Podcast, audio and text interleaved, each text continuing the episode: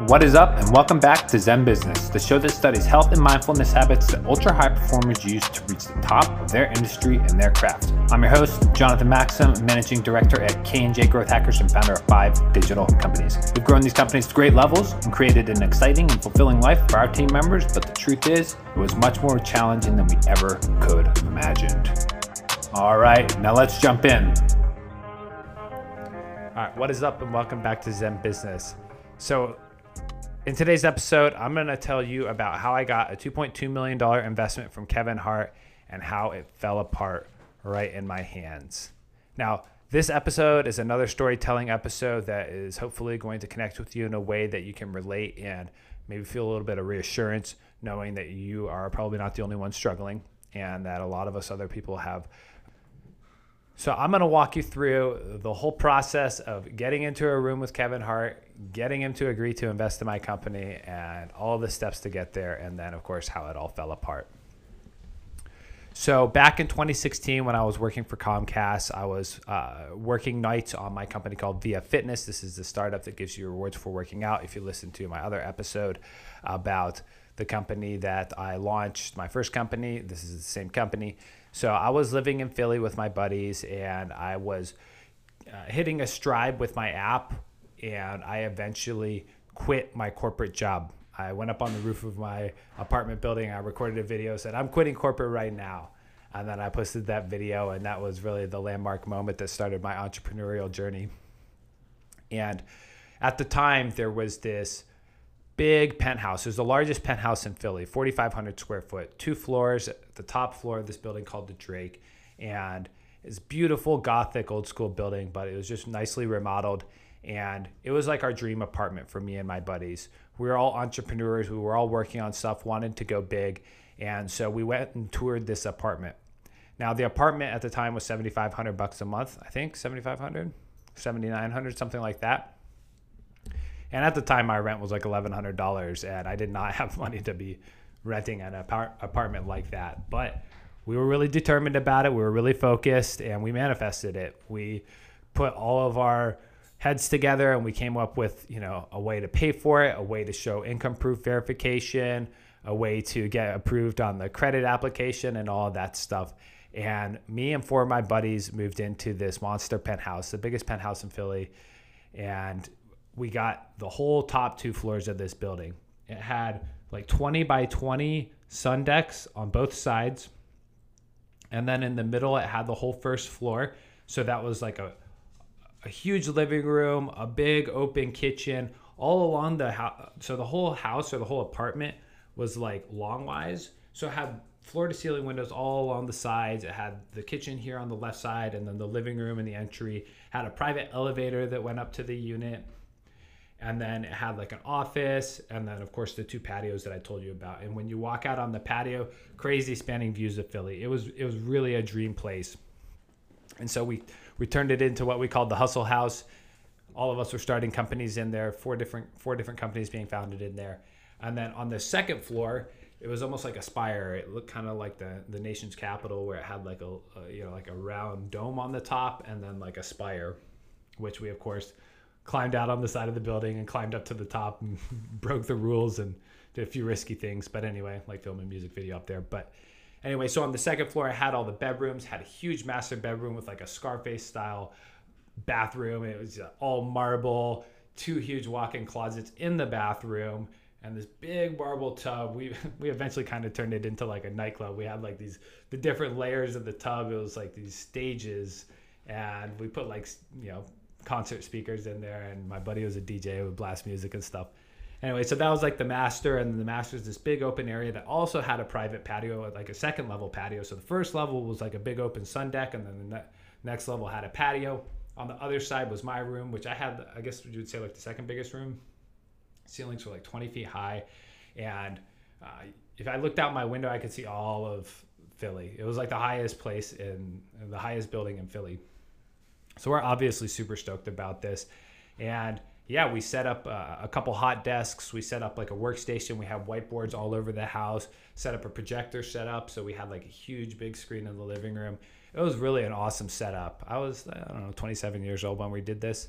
And so all of me and my buddies moved into the Hustle House.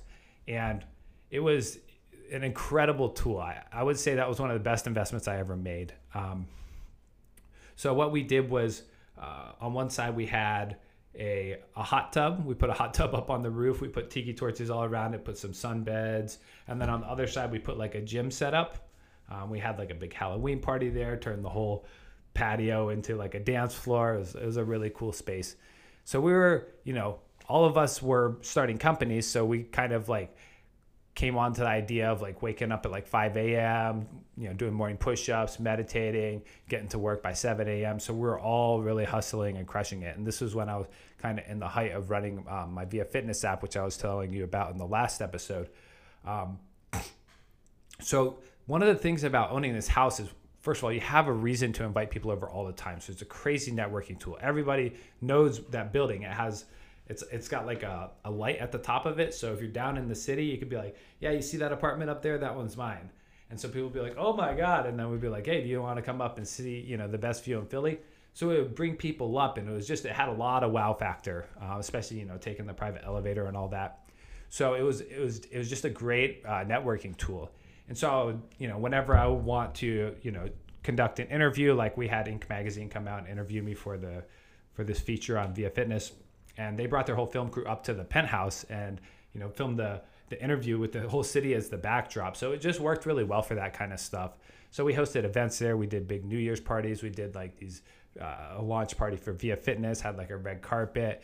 Uh, we did a lot of formal events there. It was you know we packed 200 people into that place. It was, it was a really perfect space for that. So I always have bargaining chips. Any conversation I was in, anybody that I was meeting in the startup world, I would always have a reason to be like, you know, if it's like a boss, I'm like, yo, come through and check out the penthouse, you know? So it would bring, bring people up.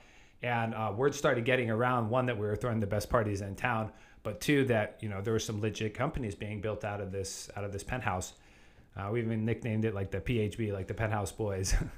and, um, one of the people who came through was a, uh, a music production company. You guys may have heard of them. They're called Rec Philly, and they raised something like two million dollars from Sequoia. So they they are really thriving. But anyway, these guys um, came on to us and, and heard about our story. I invited them up to the penthouse, and uh, you know through different series of connections, uh, they wanted to do their New Year's Eve party with us. Um, but what I didn't know is that this production crew uh, was they were Kanye West beat makers, right? So they were working with the, the whole production crew and the film crew and all of the, the beat makers for Kanye. And so they told me, they're like, hey, look, I got, I've got connections to Kanye West, Ashton Kutcher, um, Charlie Heat. There was like a few others that I met as well through them. Anyway, they're connected to some huge names. And, you know, I thought they were just kind of BSing me or whatever. Um, and then one day they hit me up and they're like, hey, uh, Kanye's team wants to come and film a music video up there. They're in town here in Philly, and uh, they want to shoot a set up in the penthouse. And so, of course, I agreed because it's uh, obviously a great opportunity to meet them and to uh, to be a part of something really cool. And so, I said yes to this, and uh, they're like, I think that when that when the crew meets you, they're gonna want to learn more about the app that you're working on via fitness. So I was like, okay, sure. I mean, I don't know what'll come with this. This is all music and actors, but if they're interested in the app, sure, why not? So I say yes to this. And I remember the day that they showed up to, you know, come film this music video set. I, I welcomed them into the lobby and we got this, you know, old kind of bookish lady working at the front desk. And she's just like in shock. This big mob of like gangster looking people, like with speakers and DJ tables and like camera setups, like all this production equipment. Like 30 people in my lobby. I'm like, oh my God, what did I just sign up for, dude? and she's like, can you guys please sign the guest list? And so these people, like one by one, go through and sign this guest list. And the lady is just petrified.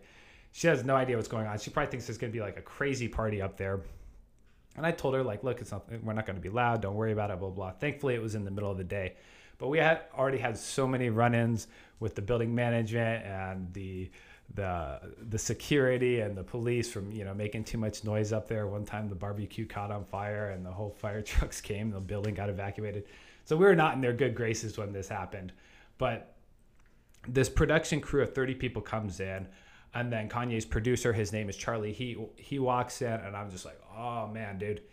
Charlie makes beats for Pusha T, for Kanye, for all of these big rappers. If, if anybody remembers the album um, Cruel Summer, I think it was by Kanye, it was like 2012.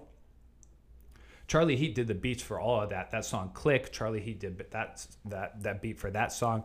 So Charlie walks in, all of his crew and then X, which is Charlie's manager, but he's also Kevin Hart's friend, as well as the manager for a bunch of other big artists. So this crew walks in. I had to take them up the elevators in like three groups because there's so many people. And we all get up to the top of the building, and they set up this whole DJ booth setup, and they've got you know cameras all around, like you know out the windows and in the living room and all that. Just a really cool setup. And uh, so they start filming the music video up there and um, you know, while all the production set is happening, I'm talking to X. That's the guy that they wanted to introduce me to, and X is the one who's like, "Yo, I got plugs to Kevin Hart. I think he'd really be interested in your Via app. Like, I can make an intro." And I was like, "All right, dude, I'll believe it when I see it," you know.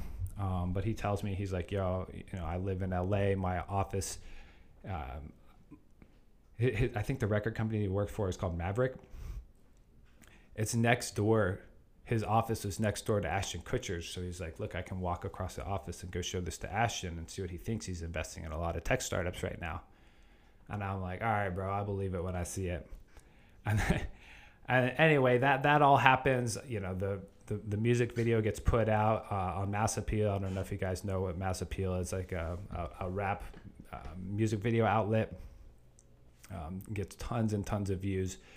But anyway, so this whole crew comes to my house and I'm just like kind of awestruck, but whatever. So this this penthouse is just working to be this huge tool for networking and credibility and all this stuff. And and then uh, a couple weeks later, I got a text at 11 p.m. on a Tuesday night, and X is like, "Yo, Kev's in town." And remember, Kev is from Philly. He's from North Philly, so I was living in Philly, and so his team hit me up like middle of the night on a Tuesday, and I'm like, okay, uh, yeah, I'm there. So I like threw on a suit. I got all cleaned up. They're like, meet me at Milk Boy Studios. Milk Boy is like in Kensington. It's in kind of like a, a ghetto area. Um, but I'm like, all right, whatever. I, I, hop in an Uber and I call my friend and he's like asking what's up. I'm like, oh, I'm actually on my way to go meet up with Kevin Hart right now. I don't know what I'm doing. But anyway, I had like prepared my presentation. I, I didn't have like a computer, but I had like memorized my pitch and stuff. So I'm going to go pitch this idea to him because Kevin at the time was getting really into fitness and he really wanted to, uh, you know, he had just been signed by Nike. He was only the only uh, signed, sponsored artist who was not an athlete. So Kev's the only Nike artist who ever got a shoe who was not an athlete. So he was really ascending in his fitness career. And that's why he was so attracted to Via Fitness because he wanted to have a company of his own so he, he wouldn't be so dependent on Nike. So I head over to the studio. It's like pitch black outside in this sketchy area, and it's all it's all just like a black building. There's no lights coming out of it or anything. I'm like ringing the doorbell, nothing's happening, and I'm like, oh my god, dude, what did I just get myself into? And finally, the doorbell buzzes, opens up. X come down and get me, and then as soon as I get inside this building, it's like pristine, brand new, super luxurious, and I'm like, whoa, this place is not what I thought it was. And so I walk up and um, and then there's three layers of steel doors I have to go through, and I'm like, all right, well, am I even allowed to be here? So anyway, I go inside and I finally open the door, and there are platinum records all along the wall, and I, and I'm like, oh my god. So I I cruise in and everybody the, the studio is completely empty um, except of course well the recording studio itself has like 20 people in it but all the offices and stuff are empty and i walk over there and I, I walk into the studio and everyone's like drinking cognac and Courvoisier and smoking weed and they're all making beats on the spot and so all of these big rappers and artists are in the in the recording studio and i walk in and i'm like this skinny white guy like looking around like oh my god and they're all like, "What's up?" and they like throw me daps and bring me in, and they're all super super cool, super nice, really respectful guys. And um, So I'm sitting in the recording studio with them, and they're like, "Yo, you want a drink?" And so we all start getting fucked up together. And they're like passing me their super strong weed, and I'm like, "Oh my god, dude! I got to pitch in like five minutes. My eyes are all red and stuff." Because we're waiting for Kev. So Kev was at a stand-up show like 20 minutes away. He had been. This is, this is what they told me. They said Kevin woke up at 4:30 this morning. He went to work out, and then he went and filmed on set for four hours, and then he went and signed autographs for the next two hours, and then he went and did a stand-up show from 5 until 10 p.m. that night. So Kev had like got up at like 4 a.m. and his day was ending at like midnight, and I was like, "Wow, dude, I got a lot of respect for this guy." People think like success just happens. That is like cold hard hustle that made that happen. So uh, Kevin is still at this stand-up comedian show. You know, he put on a show and he had like you know a bunch of people, you know, filling up a stadium. So he was over there. So we are waiting for him to show up. So I was hanging out in the studio with X and Charlie Heat and all these guys, and they're making beats, dude. It, it was just like a movie. You know, they're like mixing up tracks and like rapping on the tracks. And it was, I mean, honestly, it was a very casual environment. But I was like, wow, dude, I am so out of my league here. But they're all super welcoming and cool, like I said. And then finally, I got word uh, that Kev was on his way. Um, so he pulls up in his Sprinter van. He's got the whole uh, the whole crew with him. They come in through the back door. You know, have security escorting him. Bear in mind, it's like middle of the night, black blackout dark. Like nobody knows what's going on in this you know this little studio that we're in. We're actually big, but it's just kind of out in the middle of you know the city, like in a dark area. So they like quietly make their way in there, and then uh, his trainer boss comes in, his manager Wayne X. Kev actually stays in the car um, because I don't know he had to like take a call or something. But the whole crew comes in, his whole management and production crew comes in, and uh, and then they sit me down just like this. They're like, "All right, what's up? So tell us what you got." And I'm like, uh, "All right, well I guess this is my moment." And so I pitched them. I, I told them, you know, this is how many users we have. This is what the app does and you know this is where we're trying to go with it. Uh, these are the investors that have said they want to invest and all that. At this point, I was like in the third year of running the company, so just to take a step back for a second, the whole reason I met Kevin Hart is because we rented this penthouse. And then the penthouse got me the music video shoot. The music video shoot introduced me to X, the manager, and then X introduced me to Kev, and Kev introduced me to like uh, Charlie Heat and the produ- production crew and all that stuff and these guys were all super cool you know they were they were trying to help me out as much as i was trying to help them out you know what i'm saying so here i am sitting in the studio middle of the night i'm in a suit these guys are all in like sweatpants and jays and like smoking weed and i'm just like totally out of place like a freaking businessman with all of these like artists and creators and rappers and stuff but uh, i was like whatever just gonna play my part you know so i pitched them i pitched to wayne and i pitched to boss and they're super into the idea. They're like, wow, this is. I mean, at first they played a lot of hardball with me. They act like they weren't interested, and I was like, you know, I, I didn't get my hopes up at all because I'm like, who knows? They, you know, they could be bluffing with me or they could be serious. But uh, I pitched them, and then they're like, all right, we'll let you know, and then that's pretty much it. Then I'm like, hang out in the studio for a little bit longer. These guys leave. So after that, um, it was like a month. I didn't hear anything back. I was hitting up Bex and like, you know, he's traveling back and forth from LA. He's got all these things going on. He's Charlie's manager and stuff. So, you know, I didn't, I wasn't really like expecting to hear much from him. Um, but then one day he hits me up and he's like, yo, I talked to Kev. He's 1000% interested. Those were his exact words. And I was like, oh, okay. And he's like, we're going to be back in Philly and we want to meet up with you. We want to start like making this thing happen. And so, that's how I got connected with them. Um, so as it unfolds, they ask me how much I'm raising, what I want to do with the app, where I want to go with it. Am I cool with Kevin Hart putting his name and face on it? He basically wanted to take over all the branding. And that, of course, is a big question because one, if you attach your, your company to a person like Tiger Woods or something and they do something that damages their own image, it, it harms your company. So I had to really think through that with my co founder and stuff. But obviously, it was a really exciting time. And so they end up inviting me out to California um, to come see them in person for our second like official meeting. Um, so I, you know, got to keep in mind I was like broke at the time. I was running the company with I was spending all the money that I had investing in this company. And of course, you know, there's big opportunities on my plate. So I wanted to follow them through. So I fly out to LA and then I go up to San Francisco. I pitch uh, Accel Ventures, the one I talked about before. I pitch uh, two other angel investors in the area, two other VCs. So I did like a whole road show, drove down the California coast, um, met with investors in San Diego, met with advisors in San Diego.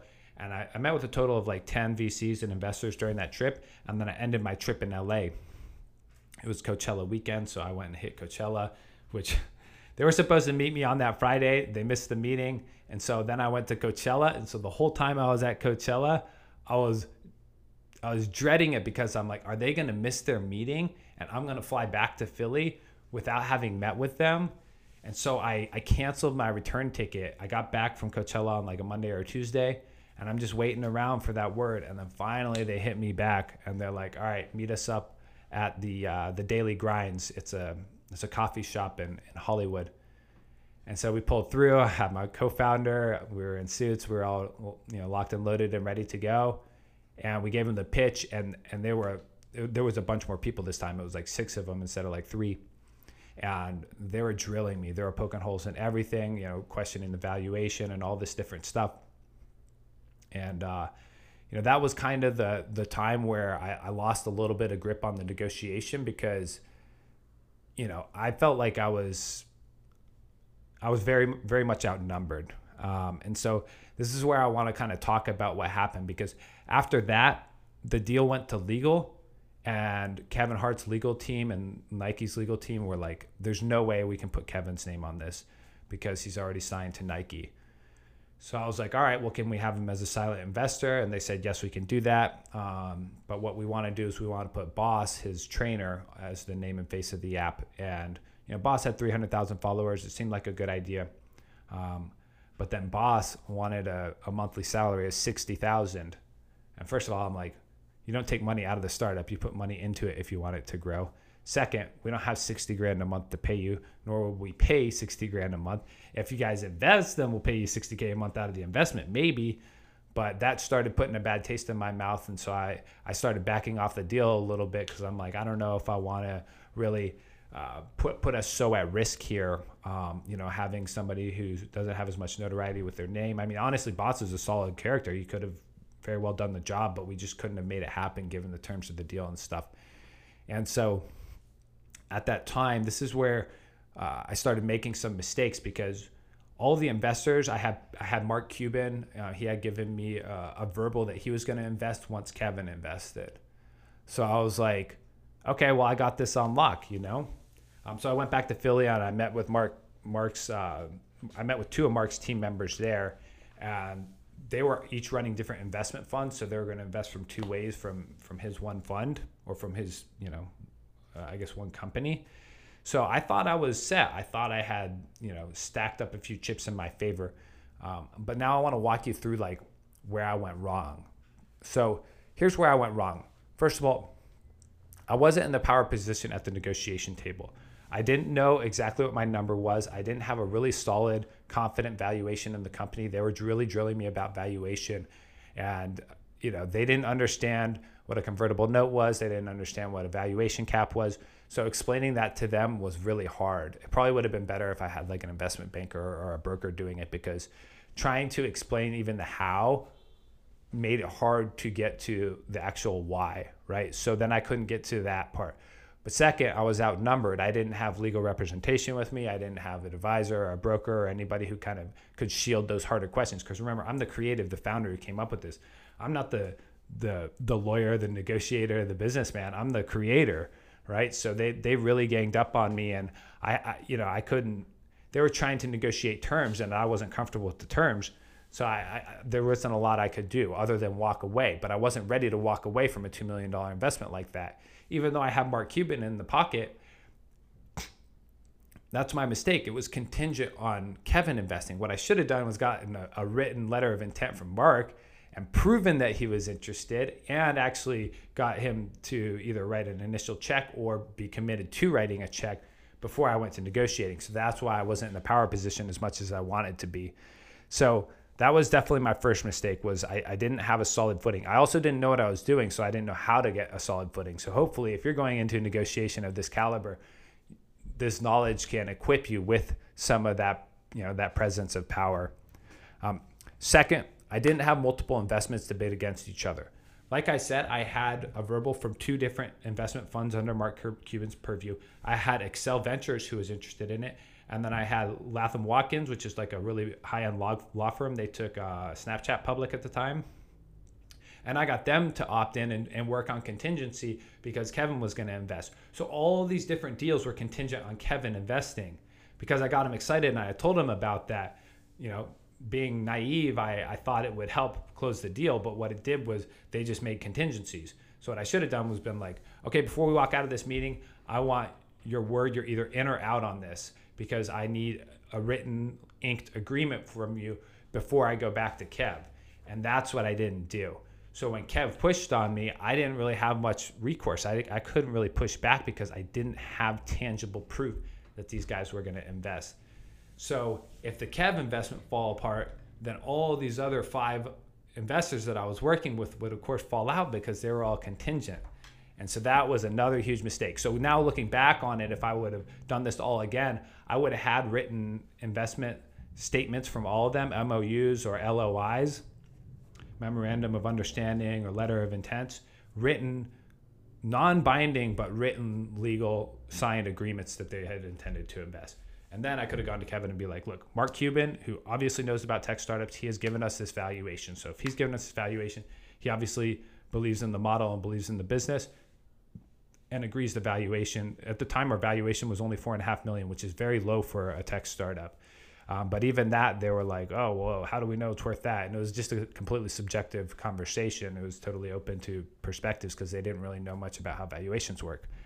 So that was my number two mistake. Number three mistake: uh, the product wasn't really that show ready. So the app worked well, but this was before the age of a lot of uh, design and development templates. So the iOS native framework wasn't as advanced as it is today. So the app just didn't work as smooth. It had small bugs in it and stuff, all because I designed it from the ground up instead of using templates. So all the custom software development work was actually kind of biting me in the ass because the app was more buggy because it was all built from scratch rather than built from proven templates. So when I showed it to Kev and when I showed it to Wayne and I showed it to X, they're like, how come the app crashes when I do this? Or how come the GPS tracking isn't perfect? Even though the user experience was fine, those things made the app not show well. So now going back, I probably would have had a much more refined app. I think if I just had the confidence and conviction that I was talking about earlier in the episode, it wouldn't have really mattered, but it definitely would have made my confidence higher if the app was at a place where it was like bulletproof and they couldn't say shit about it. But them being able to like nitpick and poke holes in it just gives them more negotiating chips, and that's ultimately how I lost that negotiation. Okay, so that's where I went wrong, and I, you know, I'm not, I'm not a pessimist. I don't, you know, I don't get down on myself about this anymore. At least I definitely did for a while, but uh, I'm actually really proud of what I did. It's a, it's a really cool experience, and I don't want to focus on the negatives. Uh, because all those negatives led to positives, which leads me to the next section, which is where I went right. So the first place where I went right was I net I was networking like a king. Think about the the the ascent. So I left my corporate job. I went from being an important somebody who was presenting to board of directors with 50 people on the 60th floor of the Comcast Tower in a suit to being a nobody on the ground level, you know, of Philadelphia. And then I worked my way back up to having Kevin Hart and his team come and meet with me in Philly. So I, I went from the top down to the bottom, all the way back up to the top in terms of networking. So that was something like it was it was purely social navigation, right? I was just good at talking to people, good at making them like me, good at persuasion, good at pitching, and I worked my way back up the uh, up the social rungs, and I got you know in contact with you know, all of these heavy hitters. So that was definitely something that I did right, and anybody can learn from that. And it, it, it, goes to show that you don't have to have a solid product, you don't have to have a solid business, you don't have to be rich.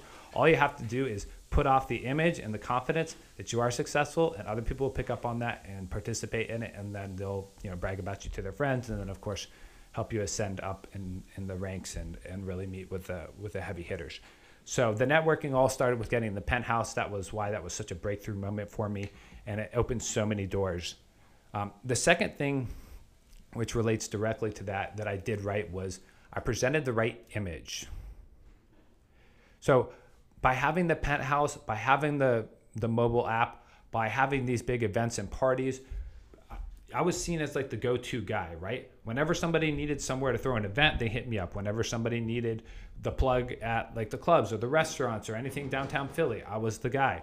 So having the image of having a lot of presence and power and prowess in that city gave me a lot of purview because Philly is a small city. It's like smaller than San Diego. It's it's like, you know, a quarter of the size. No, it's like a tenth of the size of LA. So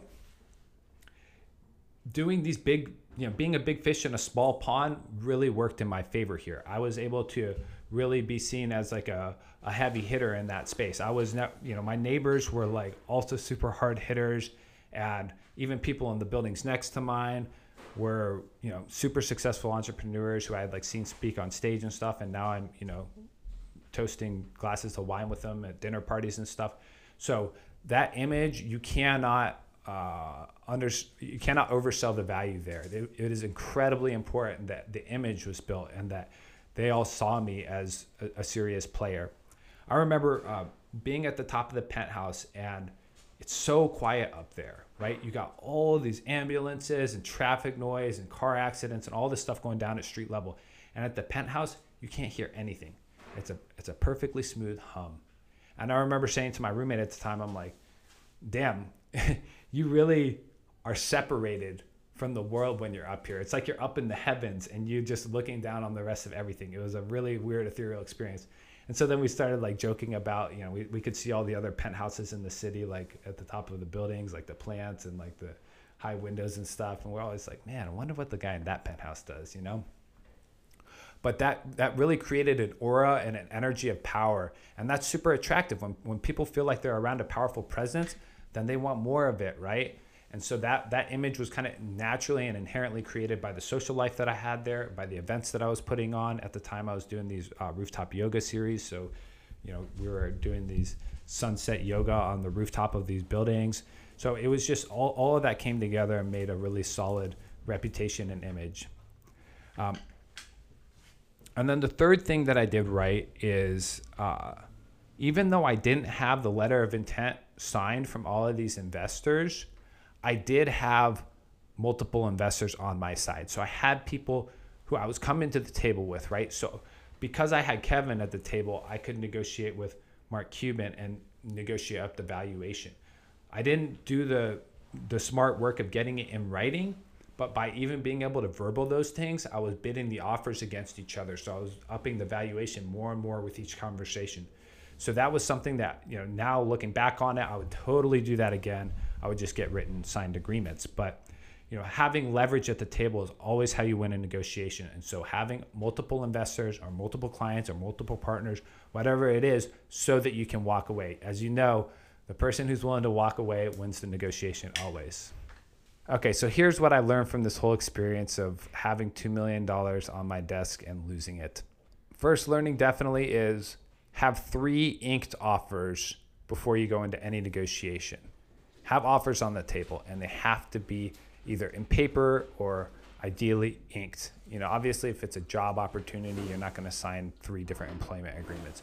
But if you have three different investors, if you have three different clients, you should always be bidding things in threes. One, three is a magical number from the universe. Uh, people love things in threes.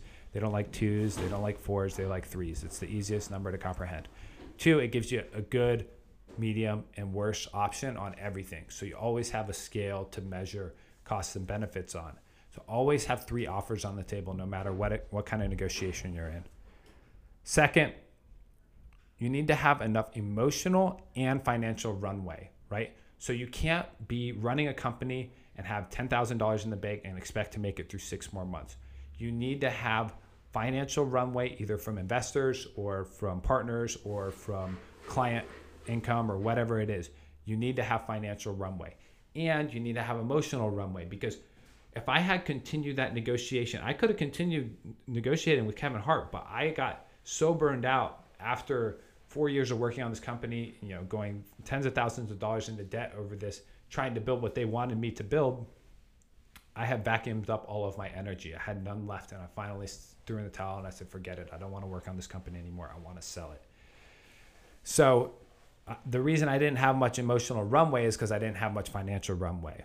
When you when you've been working for four years and never gotten paid a dime for your work, that really starts to eat away at your happiness and your confidence. So, that was something I would never let myself get into again. And the last thing that I learned is how to connect with the A-listers, right? Kevin probably gets tens of thousands of pitches every year, people who want to invest with him, partner with him, whatever. I mean, just looking at my own, you know, inbox, I got I get people pitching me every single day about companies to invest in, companies to partner with, whatever, just pitching all the time. So you really have to have a standout product. And by having Via, my fitness app that was the fitness rewards app, I had a really I really had something special and that's what put me at the table with everybody. So when you think about connecting with the heavy hitters, it's really important that you have something to offer. You can't just go in empty-handed. If you're some Joe Schmo off the street who's just starting your first company and you're broken, you have no success and no connections and nothing to offer, nobody is going to bring you to the table. You have to have put in the work, build something really amazing, and then you can get brought to the table. So that's what I learned from having a, a big investment offered to me and taken away. And I hope that this can impart some wisdom or reassurance and confidence on you if you're in that stage, if you're in the grind, if you're in the tunnel right now and you're looking to come up for air, just know that one, it's all going to be okay in the end. All the money I spent on that company I earned back when I started working with TikTok, it all came together just as it was supposed to. But throughout the process, I easily could have been happier if I had known these things er- earlier, and I could have achieved much more success if I had applied some of these tactics. So I hope that this has left you with some uh, lasting inspiration and and ideas on how you can improve your own process more. So with that, thanks for listening. I'll see you in the next episode.